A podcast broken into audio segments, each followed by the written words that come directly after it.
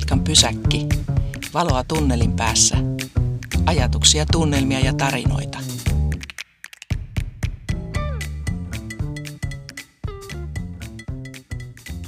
Jos suuri osa työvuosista on vierähtänyt ulkomailla, miltä tuntuu palata takaisin Suomeen asumaan?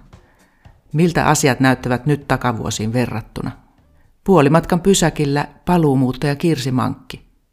Äänessä Sirpa Mustonen. Kirsi, mikäs on paras vinkkisi muille paluumuuttajille?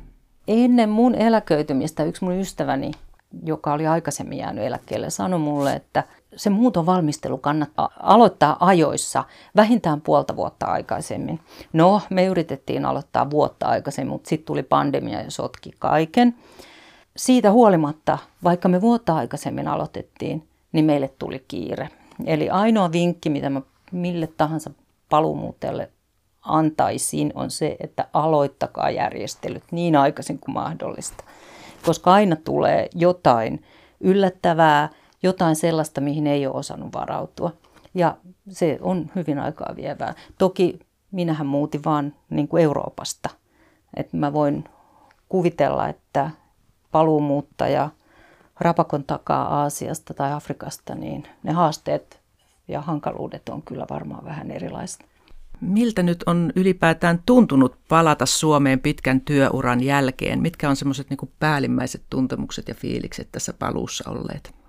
Varmaan, no ihan mukavalta tietysti. Siis kotiin paluu on mukavaa aina. Toki tietysti tähän aikaan liittyy se, että, että siis kun mä itsekin olen jo eläkeikäinen, niin, niin mun äitini on ikääntynyt ja tarvitsee apua monissa käytännön asioissa. Ja, ja semmoinen tietenkin ulkomalta käsin olisi ollut ja oli tavattoman hankalaa. Että, että toki kotiin paluu on, on vuosien jälkeen mukavaa. Onko Suomi mielestäsi muuttunut poissaolovuosiesi aikana – joko hyvään tai huonoon suuntaan tai kenties joissakin eri asioissa eri suuntiin, että jos sulla on jotain esimerkkejä. No maailmahan on muuttunut 30, vajaassa 30 vuodessa aika paljon, että eikä Suomi ole mikään saareke, joka ei muuttuisi. Että jos nyt ajatellaan, että silloin kun me lähdettiin Moskovaan, ei ollut kännyköitä, eikä ollut internettiä, tai ei ainakaan meillä ollut, siis en tiedä, miten, en muista miten laajalti siinä vaiheessa internet oli vielä muuallakaan käytössä, että se tuli ehkä sitten vasta laajemmin käyttöön siinä kohtaa, kun mä palasin Suomeen, mutta Moskovassa meillä ei niitä ainakaan olleet. Kaikki tämä tämmöinen digitaalinen kehityshän on muuttanut sekä maailmaa että Suomea. Joissain asioissa hyvään suuntaan, joissain varmasti huonompaan. Tuntuu siltä, että tämmöinen asiakaspalvelu Suomessa on vähentynyt huomattavasti keskistä Eurooppaa nopeammin. Siis mä tarkoitan tämmöistä niin kuin, kasvokkain tapahtuvaa asiakaspalvelua. Eli, eli tuota, Luxemburgissa pääsee kyllä vielä ihan postin luukulle asioimaan ja pääsee pankissa ihan tiskille ilman ajanvarausta asioimaan ja junalipun voi ostaa ihan tiskiltä. Täällähän tämä digitalisoituminen ja, ja se itsepalvelukulttuuri on, on huomattavasti pidemmälle vietyä kuin monissa muissa maissa – se voi olla joillekin hyvä, kun taas sitten miettii vanhempia sukupolvia, niin en nyt ole sitten heidän kohdallaan ihan vakuuttunut siitä, onko tämä kehitys hyvä, jos, jos palvelua ei saa. Et toki Suomi on, on tuota, kansainvälistynyt ja se näkyy pääkaupunkiseudulla varmasti paljon enemmän kuin, kuin mu- muissa suomalaisissa kaupungeissa. Onko ihmiset muuttuneet mielestäsi? On on varmastikin. Kyllä mä uskoisin siis erityisesti nuoret on avoimempia ja, ja jollain lailla, mä sanoisin, eh, varmasti kansainvälistyneempiäkin, et, mutta että semmoinen helpommin ehkä yhteyttä ottavia.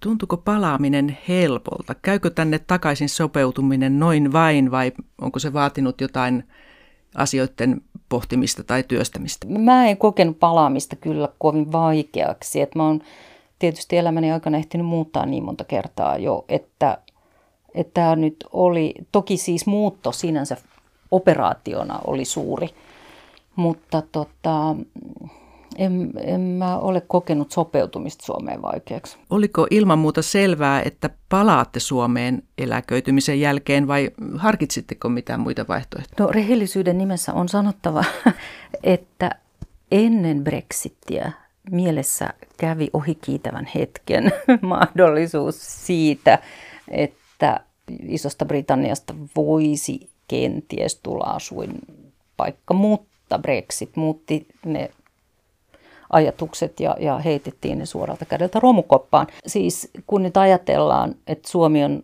kaikilla, tai ei voi sanoa ehkä kaikilla, monilla indikaattoreilla mitattuna yksi maailman parhaista maista asua, niin miksipä sitä muualle olisi hakeutunut. Ja sitten tietenkin totta kai omaiset asuu vielä täällä, niin, niin ei, ei, ei siinä kohtaa sitten ollut oikeastaan muita vaihtoehtoja edes mielessä. Mitä mieltä tyttärenne olivat Suomeen paluustanne, että vanhempi tyttärenne asuu vakituisesti Englannissa, eikö niin, mutta nuorempi opiskelee nyt Suomessa? Ensimmäinen ajatus, ensimmäinen reaktio heillä oli se, että ettehän te voi muuttaa, ettehän te voi lähteä meidän lapsuuden kodistamme. Että heille niin kuin se, se, se talo ja se, että, sitä, että tavallaan se yhteys siihen kotiin talona, rakennuksena, asuinpaikkana häviää – niin se, se tuntui vaikealta heistä. Niin kuin sanoin, niin he ovat sopeutuvaisia. Nuorempi tytär on sopeutunut Suomeen erinomaisesti, viihtyy opinnoissaan, viihtyy Lappeenrannassa. Ei, ei heillä ole ollut siitä sen kuumempia kommentteja. Vaikuttiko tämä covid-pandemia suunnitelmiinne millään tavoin? Toki vaikutti ja monella tapaa. Siis siinä kohtaa kun covid alkoi, niin minähän olisi voinut jo silloin jäädä eläkkeelle, mutta kun kävi ilmi, että rajat meni kiinni, lentoyhteydet hankaloituvat, eikä ollut alun alkaenkaan selvää, että miten, miten niin kuin tuommoinen tavaraliikenne tai siis muuttokuormat käytännössä kulkee Euroopan ja, ja Suomen välillä. Paluumuutto lykkääntyi ihan siitä syystä, että mun ei ollut järkevää jäädä eläkkeelle, koska muuttoa ei voitu järjestää, eikä tiedetty, koska sen voi järjestää. Siis niinkin arkipäiväinen asia kuin kierrätyskeskuksen sulkeutuminen, siis Luxemburgin kierrätys, kaupungin kierrätyskeskus sulkeutui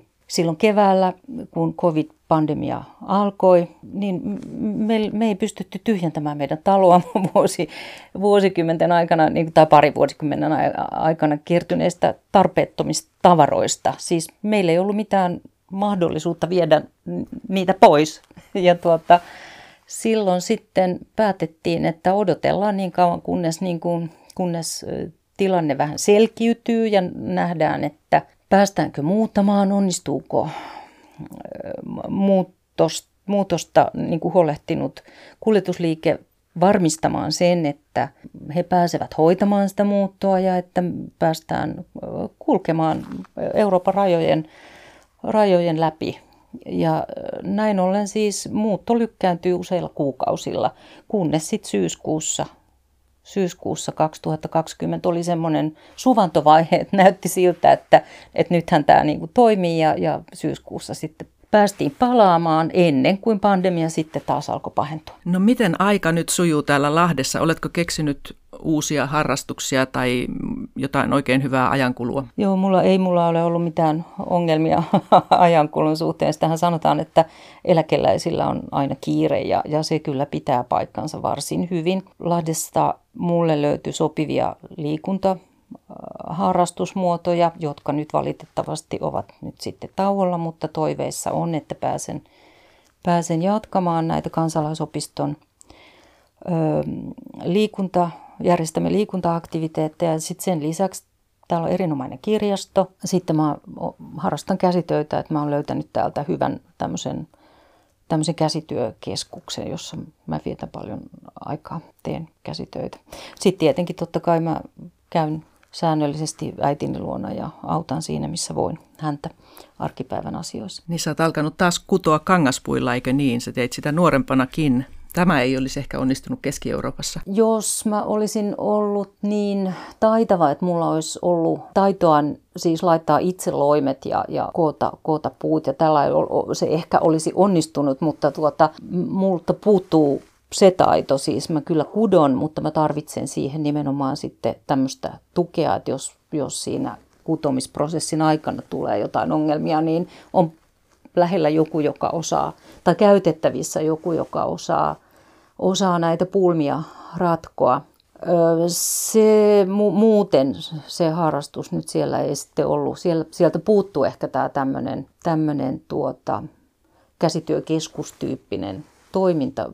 Siellä ei käsityöt muutenkaan ole semmoinen, miten mä sanoisin, trendiharrastus niin trendikästä kuin mitä se Suomessa on. Suomessahan täällä on siis valtaisa neulomisbuumi ja, ja langat loppuu kaupoista, mutta siellä siihen ollaan ehkä vasta heräämässä.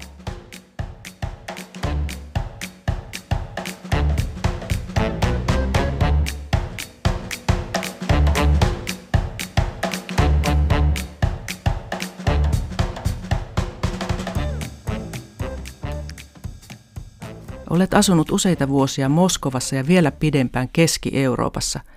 Kerro vähän, mihin työ on sinut vienyt ja kuinka pitkäksi aikaa? Tämä ulkomaan kierros alkoi heinäkuussa 1994, jolloin minut valittiin ulkoministeriön Moskovan suurlähetystössä avoinna olleeseen määräaikaisen kielenkääntäjän tehtävään. Ja tuolloin mukaan lähti koko perhe, tuolloinen perhe, siis minun lisäkseni mieheni ja, ja silloin puolitoistavuotias tyttäreni. Ja siellä minä olin äh, helmikuuhun 1997 asti.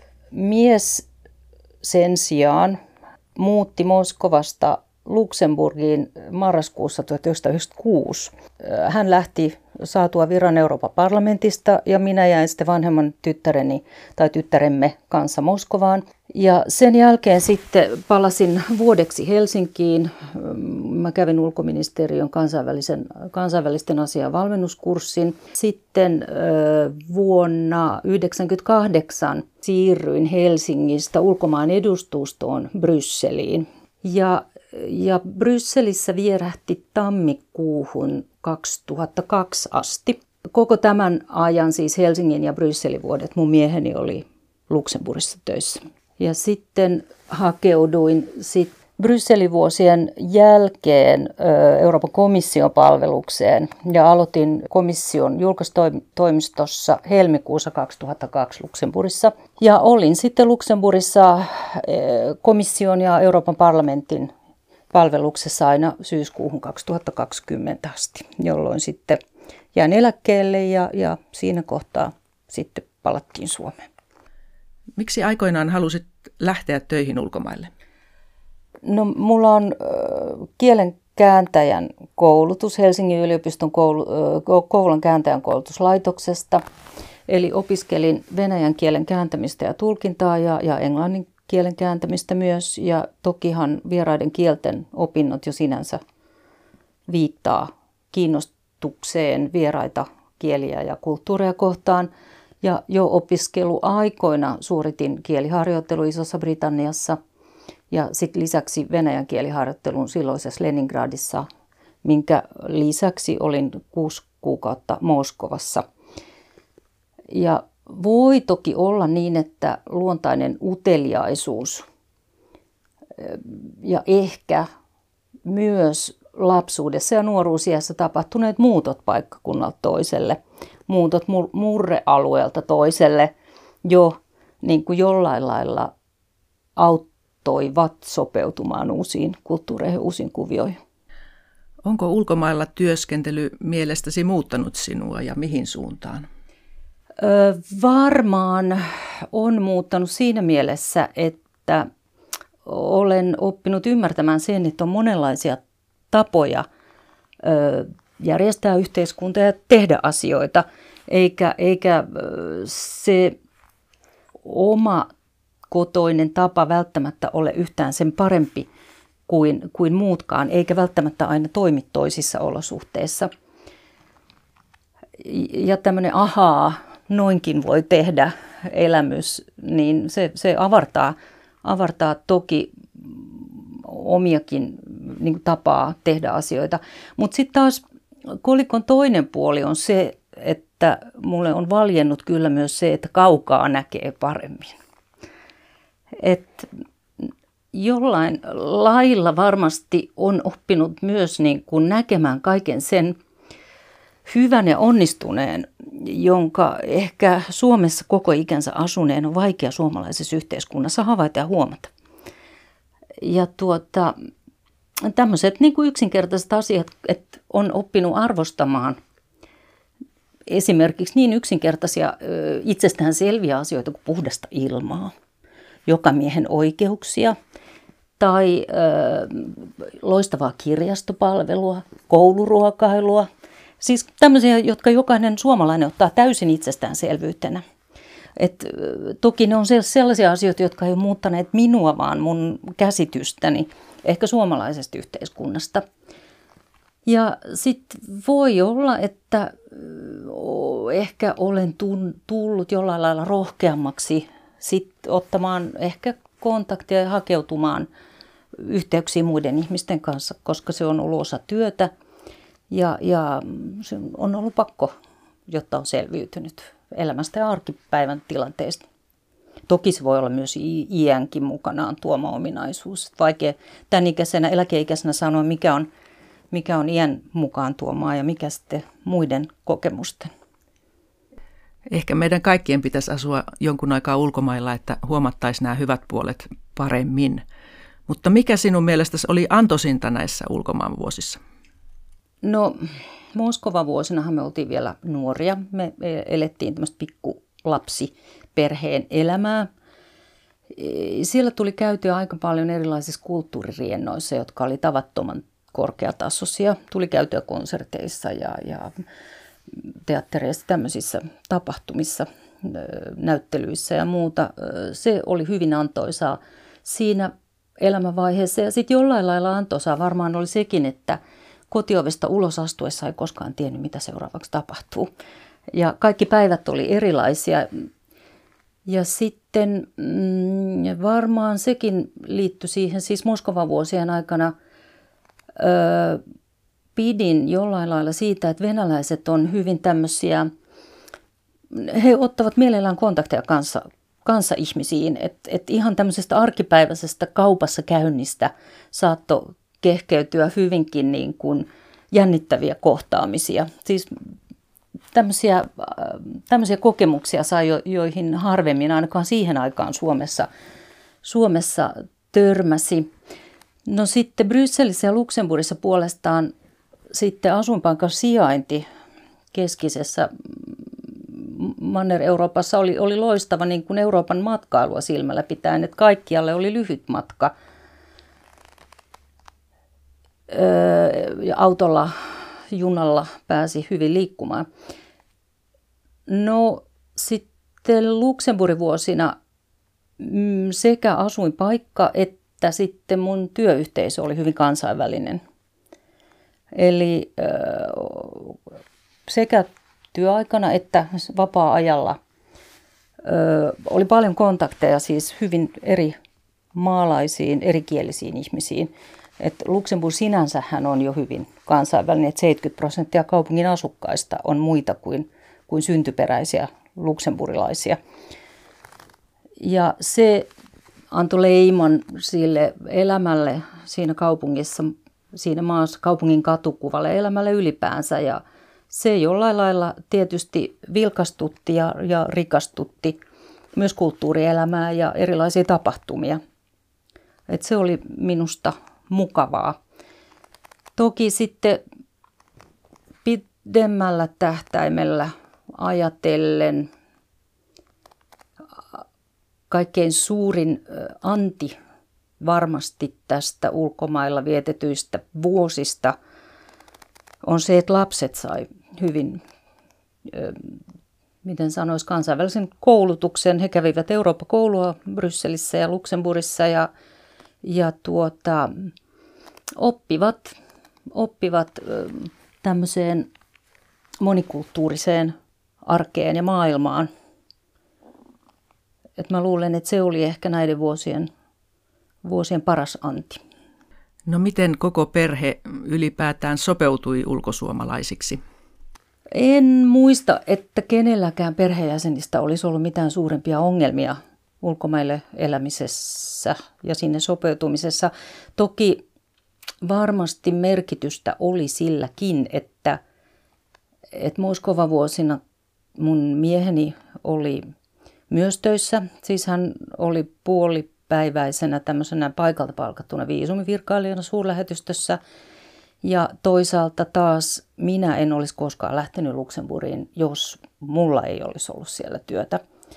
Eli mä luulen, että se, se että molemmilla puolisoilla oli omaa tekemistä, oma työura, niin se oli merkittävää sekä Moskovassa että, että Luxemburgissa elämiseen, koska mä uskon, että tämmöisessä täydellisessä taloudellisessa riippuvuussuhteessa eläminen ei, ei, ei kyllä edesauta sitä sopeutumista ulkomaille millään lailla.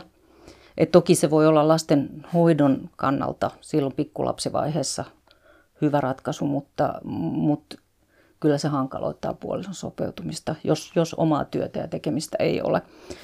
No sitten lapset yleensä sopeutuu minne hyvänsä aika hyvin, jos heillä on turvallinen kasvuympäristö.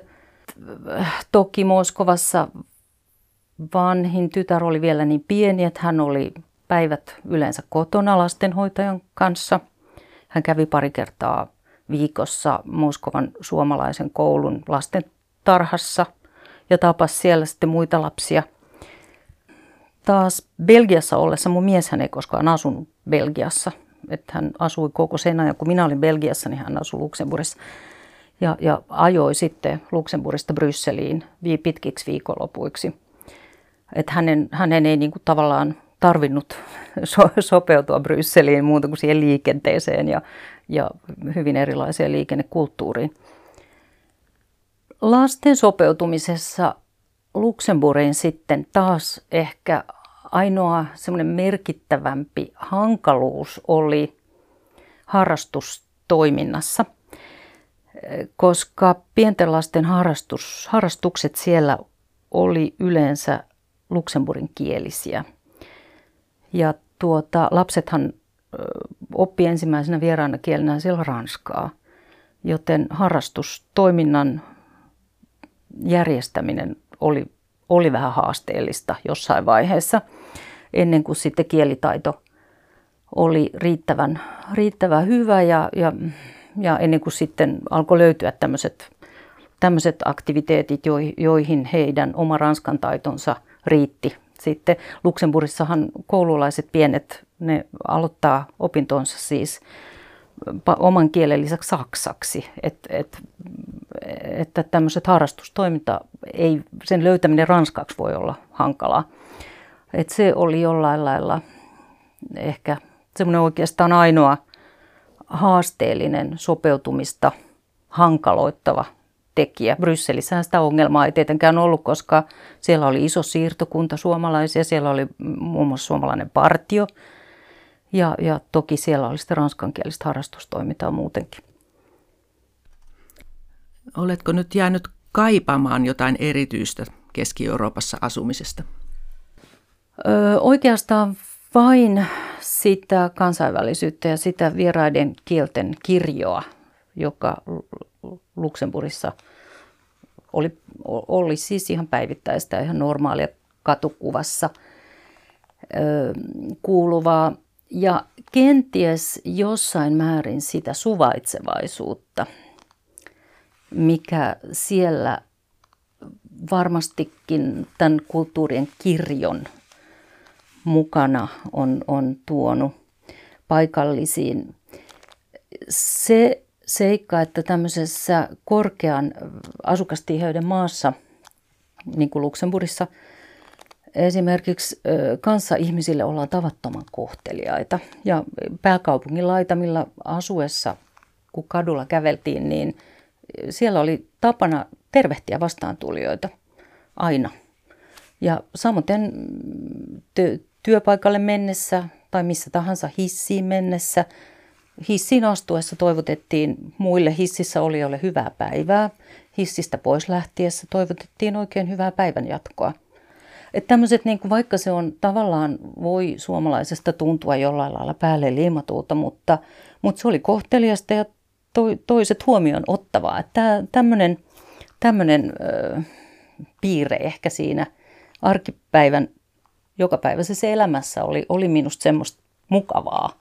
Mukavaa ja sitä välillä tietenkin, tietenkin kaipaa. Poskisuudelmia sinänsä en kyllä kaipaa. Että voi, toki, voi toki olla, että, että niistä belgialaiset ja, ja luksemburilaisetkin tämän pandemian aikana ovat luopumassa tai luopu, jo kenties jo luopuneet.